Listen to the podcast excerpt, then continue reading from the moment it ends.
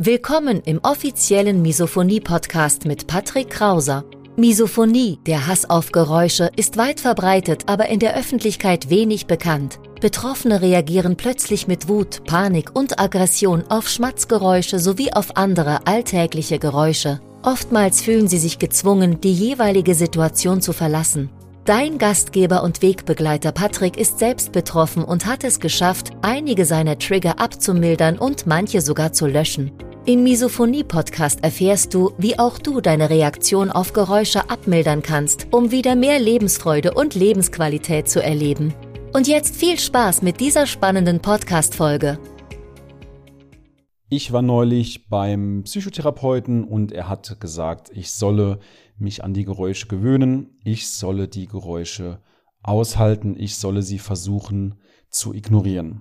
Das ist kein Zitat von mir, sondern von einer Followerin. Ich habe vor kurzem mal wieder bei Instagram auf meinem Kanal Misophoniehilfe habe ich mal wieder eine Fragerunde gestartet und dort kommt dann häufig die Frage, wie ich am besten damit umgehe, wie ich mich am besten schütze und dann kommen wir meistens mit den Fragestellern natürlich dann nach der Antwort auch wieder ins Gespräch. Ich beschreibe dann, wie ich das am besten mache, wie ich mich am besten schütze.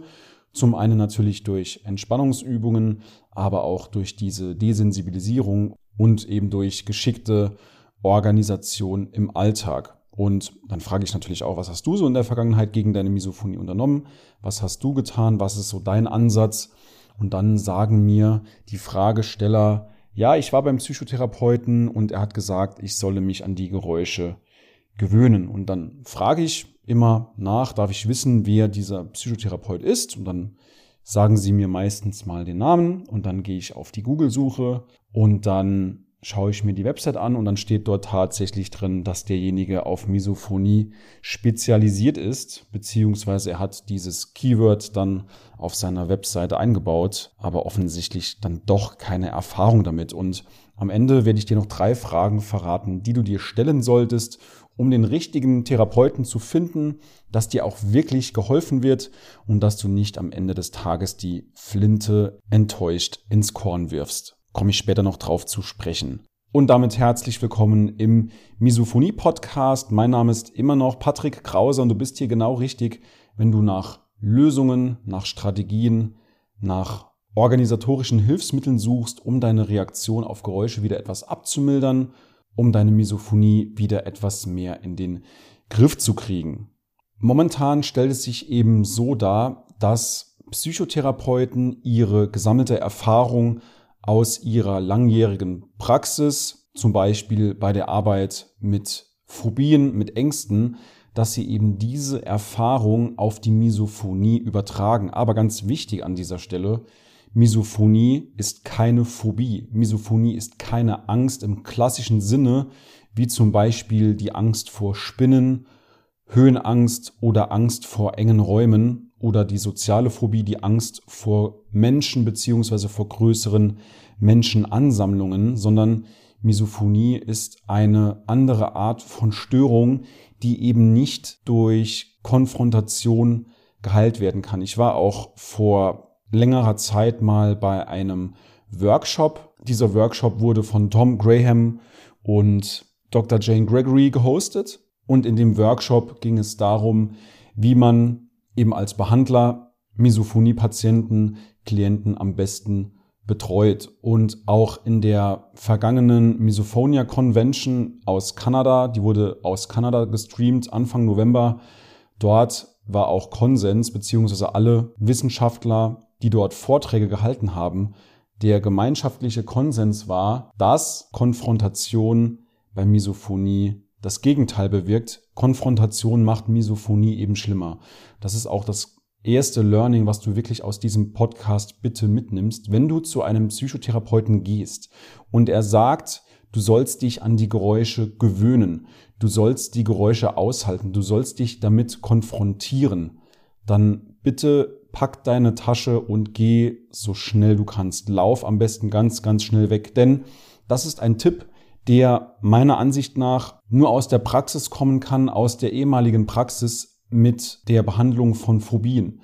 Dass dieser Psychotherapeut eben bestimmt seine Praxiserfahrung hat, definitiv, aber er versucht gerade diese gesammelte Erfahrung auf die Misophonie umzulegen, aber das funktioniert im Grunde nicht. Die meisten Psychotherapeuten, die so argumentieren, man soll sich den Geräuschen konfrontieren, man soll sie eben aushalten lernen, das funktioniert bestimmt bei einer Angst, bei einer Höhenangst, bei einer Angst vor Spinnen, aber sicher nicht bei Misophonie. Also nochmal, Misophonie wird durch Konfrontation zu 100 Prozent schlimmer. Ich habe dir auch zwei Praxisbeispiele mitgebracht. Zum einen, ich hatte eben schon mal diesen Workshop angesprochen aus Oxford mit Dr. Jane Gregory und Dr. Tom Graham.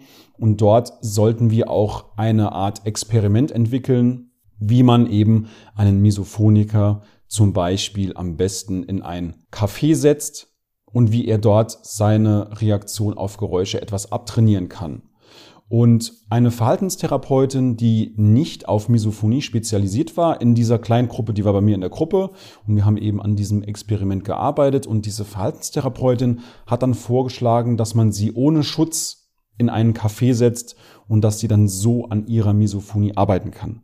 Und dann habe ich natürlich gesagt, ähm, Moment, das wird so nicht funktionieren. Ich kenne es A aus eigener Praxiserfahrung mit unseren Klienten und B bin ich selbst Betroffener das heißt, wenn man sich derart mit Geräuschen konfrontiert, wenn man zum Beispiel durch das Schlucken getriggert wird oder wenn man durch das Geräusch getriggert wird, das entsteht, wenn man eben einen Kaffee umrührt, wenn der Löffel gegen die Innenwand der Tasse schlägt, dann ist es eben kontraproduktiv, wenn du gänzlich ohne Schutz in diesem Café sitzt, wenn du aushältst, wenn du dich den Geräuschen einfach so ohne Schutz konfrontierst. Und deswegen haben wir auch dieses Experiment etwas abgewandelt und ich habe dann eingebracht, lass uns doch so starten, dass diejenige auf jeden Fall mal mit Schutz in dieses Café geht und eben diesen Schutz dann sukzessive wieder nach unten schraubt, beziehungsweise das Rauschen, was sie dann auf den Kopfhörern hat, beziehungsweise die Musik, die sie zum Schutz hört,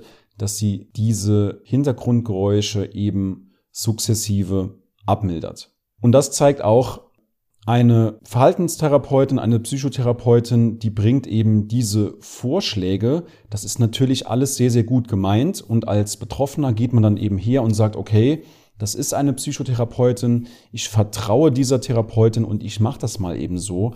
Aber du gerätst dann in das Aushalten. Diese Patientin, für die wir dieses Experiment entwickelt haben, die wäre dann ungeschützt in dieses Café gegangen, hätte sich so verhalten, wie das die Verhaltenstherapeutin beschrieben hätte. Sie hätte das ausgehalten, sie hätte sich daran gewöhnen sollen, sie hätte die Geräusche ignorieren sollen und das wäre auf jeden Fall zu 100 Prozent nach hinten losgegangen, weil sie eben keinerlei Kontrollmechanismus hat, weil sie eben keinerlei Schutzgefühl hat. Und diese Situationen zusammengefasst, die kratzen dann auch irgendwann an dem Glauben, der eigenen Selbstwirksamkeit. Das bedeutet, du sammelst negative Erfahrungen und du glaubst dann immer weniger an die eigene Selbstwirksamkeit. Du denkst dann, das, was ich mache, das bringt sowieso nichts. Der Psychotherapeut hat mir diesen Tipp gegeben, das hat auch nicht funktioniert und so kann es eben sein, dass du irgendwann dann langfristig gesehen enttäuscht die Flinte wieder ins Korn wirfst. Beispiel Nummer zwei, eben schon angeteasert. Ich schreibe täglich mit anderen Betroffenen, die fragen dann, was kann ich tun? Wie kann ich mich am besten bei Misophonie verhalten? Und sie waren dann auch beim Psychotherapeuten, der sich dann auch angeblich auf die Misophonie spezialisiert hat. Das steht sogar auf der Website drauf und dann empfiehlt derjenige, die Geräusche auszuhalten. Und du vertraust dem natürlich diesem Psychotherapeuten, du gehst hin und du merkst dann eben, dass diese Art und Weise mit Misophonie umzugehen nicht von Erfolg gekrönt ist und das macht natürlich auch wenig Hoffnung für die Zukunft. Ich kenne auch den ein oder anderen Psychotherapeuten und frage dann natürlich auch nach, hör mal, kennst du die Misophonie, hast du dieses Störungsbild schon mal gehört? Und die meisten sagen dann, nein, habe ich noch nie was von gehört. Das heißt, dass auch wenige Psychotherapeuten, Psychologen sich in dieser Sparte Misophonie eben auskennen beziehungsweise auch weiterbilden kommen wir jetzt mal zu diesen drei Fragestellungen, die du dir stellen kannst, um herauszufinden, ob ein Psychotherapeut wirklich auf Misophonie spezialisiert ist, beziehungsweise ob er dir bei der Misophonie, beim Umgang damit wirklich helfen kann. Wenn ein Psychotherapeut nicht spezialisiert ist, wenn er sich nicht weiterbildet. Er schreibt vielleicht sogar auf seiner Website, ich kenne mich mit Misophonie aus, aber er empfiehlt dir dann, dass du aushalten sollst, dass du die Geräusche eben ignorieren sollst, dann ist es eben Zeit, dann sollten bei dir die Alarmglocken losgehen. Wenn das in der Vergangenheit mal so war, wenn dein Psychotherapeut eben die Misophonie wie eine Phobie behandelt hat, das ist eben der falsche Weg. Unsere Erfahrung ist, dass die meisten Psychotherapeuten eben nicht darauf spezialisiert sind und entsprechend auch kontraproduktive Tipps eben für den Alltag geben. Sie geben dir falsche Ratschläge, sie meinen es natürlich auch nicht böse, aber sie wissen es in dem Moment einfach nicht besser, weil die Misophonie einfach ein spezielles Thema ist und was wirklich speziell betrachtet und behandelt werden muss. Und die wenigsten Psychotherapeuten, die können dir eben wirklich sagen, was du tun musst, um deine Reaktion auf Geräusche wieder langfristig abzumildern. Kommen wir zu diesen drei Kriterien, die du unbedingt prüfen solltest, bevor du dich wirklich einem Psychotherapeuten anvertraust. Die Frage Nummer eins, die du dir stellen kannst, ist, hat derjenige Erfahrung damit? Also du kannst auch ruhig fragen, lieber Psychotherapeut, liebe Psychotherapeutin, wie viele Patienten haben Sie schon in der Vergangenheit betreut, beziehungsweise wie vielen hat es nachweislich schon geholfen? Und das sollte auch keine Frage sein, auf die dann der Psychotherapeut böse reagieren sollte, sondern er wird dir dann auch sagen, ich habe zwei, fünf, zehn, 50, 100 Patienten schon erfolgreich betreut. Also stell diese Frage gerne, wie viele Patienten haben Sie vor mir schon betreut? Dann im zweiten Schritt, die zweite Frage kannst du stellen, wie viele Misophonie-Patienten haben Sie derzeit aktuell in Betreuung? Also wie häufig, das ist ein Indiz dafür, wie häufig er sich täglich mit dem Thema Misophonie beschäftigt. Also die Frage, wie viele Patienten haben Sie gerade parallel aktuell in der Betreuung? Und Nummer drei, frag auch gerne nach, ob er selbst daran leidet. Kann ja natürlich sein, Prävalenz in Deutschland fünf Prozent. Das heißt 4,2 rund 4,2 Millionen Menschen allein in Deutschland leiden daran an Misophonie. Das heißt auch, die Wahrscheinlichkeit ist gar nicht so gering, dass dein Psychotherapeut auch an Misophonie leidet, beziehungsweise das Störungsbild selbst aus eigener Erfahrung kennt. Das heißt, stell auch gerne die Frage, leiden Sie selbst daran? Unserer Erfahrung nach ist es eben sehr, sehr wichtig, dieses Thema Misophonie mit sehr, sehr großer Empathie anzugehen. Und wenn er selbst daran leidet, dann wird er dich auch verstehen. Du brauchst nicht viel zu erklären und er weiß sofort, was mit dir los ist. Er weiß sofort, wie es dir geht und er kennt eben auch diese Wut, diese Panik, diese Aggression, diese Kampf- oder Fluchtreaktion kennt er eben aus eigenem Alltag. Plus er weiß eben auch, was Misophonie schlechter macht, beziehungsweise was Misophonie auch langfristig gesehen besser macht. Du brauchst also jemanden, der auf Misophonie spezialisiert ist. Nochmal zusammengefasst die drei Kriterien. Hat derjenige Erfahrung damit? Mit wie vielen Patienten hat er schon gearbeitet?